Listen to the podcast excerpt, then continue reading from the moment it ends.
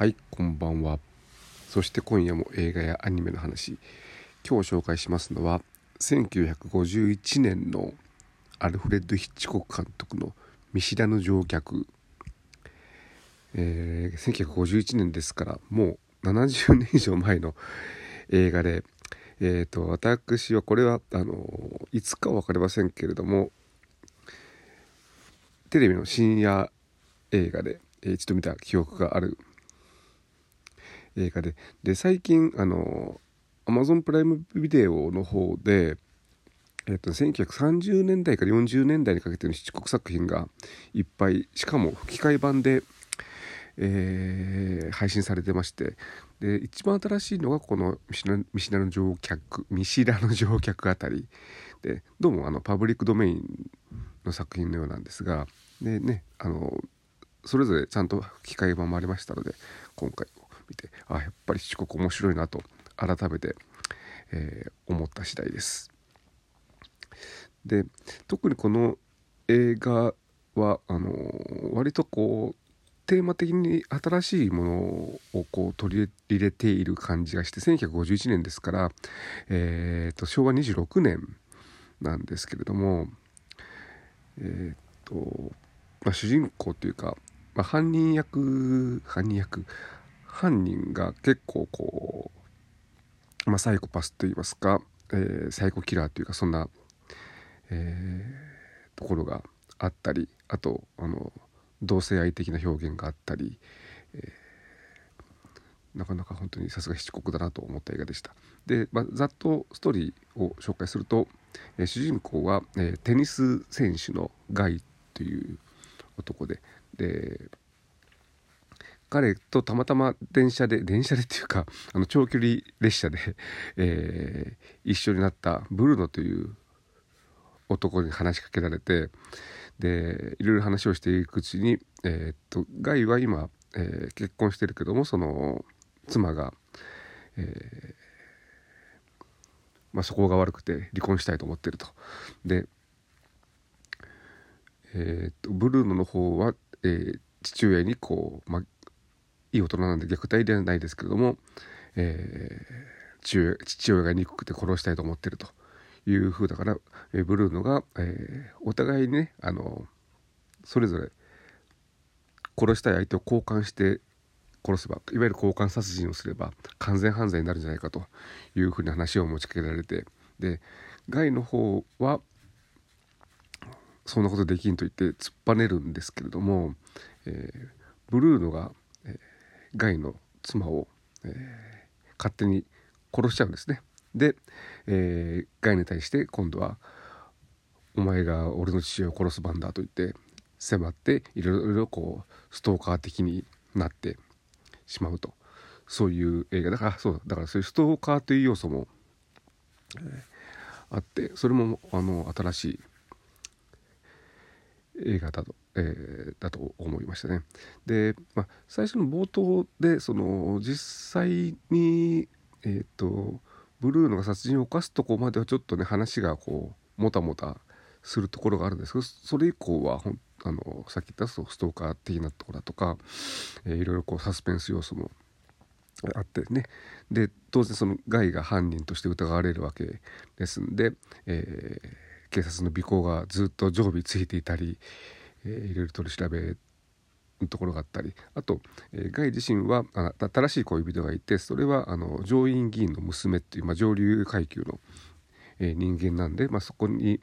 えー、取り入るじゃないですけどもそういうこ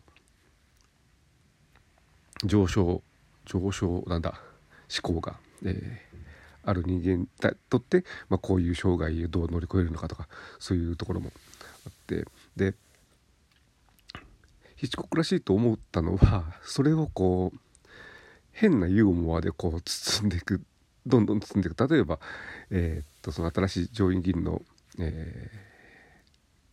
ー、新しい恋人の上院議員の娘でその妹のバーバラという、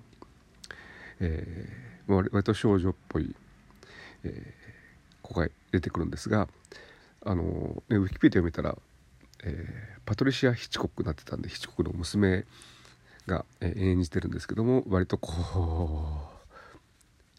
う率直に、えー、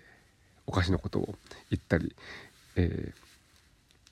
ー、上流階級の、えー、パーティーの中にこのブルーノが忍び込んだ時の会あのそこに、えー、来てる、えー、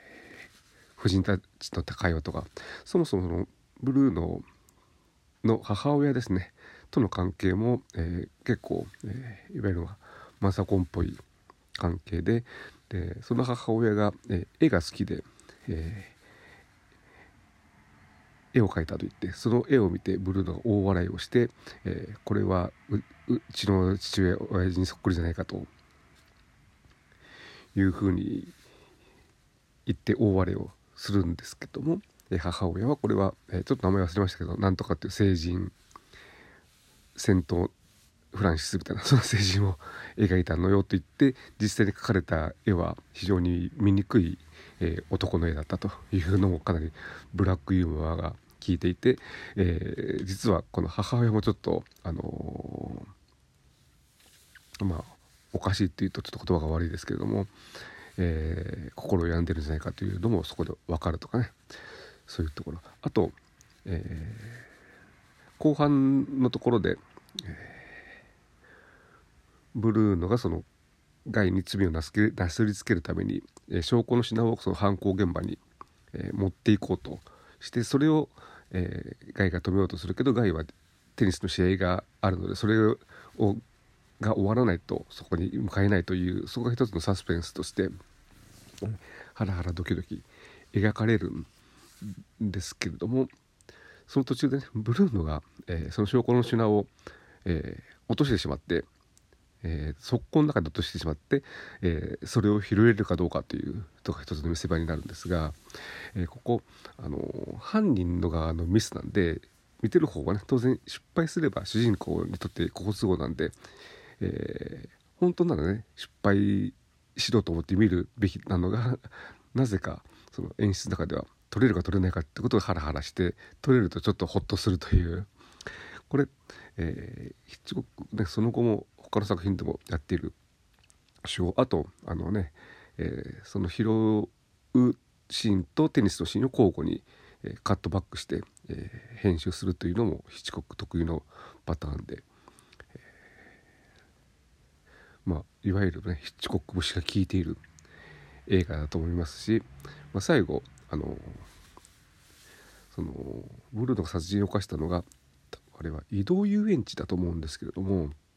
そこの現場で、えー、殺人を犯してなんかその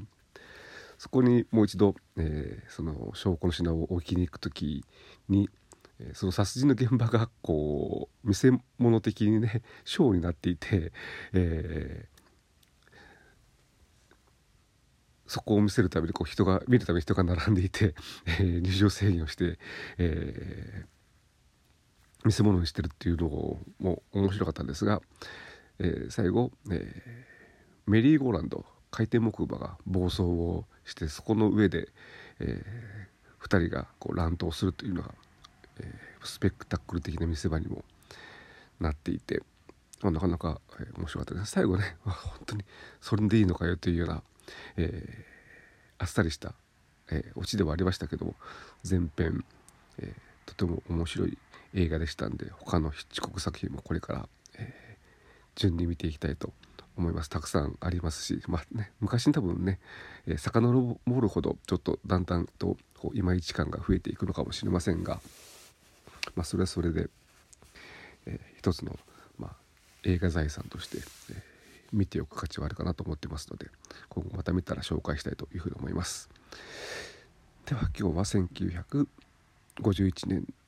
ヒッチコック監督の見知らぬ乗客見知らぬ乗客見知らぬ乗客しかそうしました。についてお話をしました。ここまでお聴きいただきありがとうございました。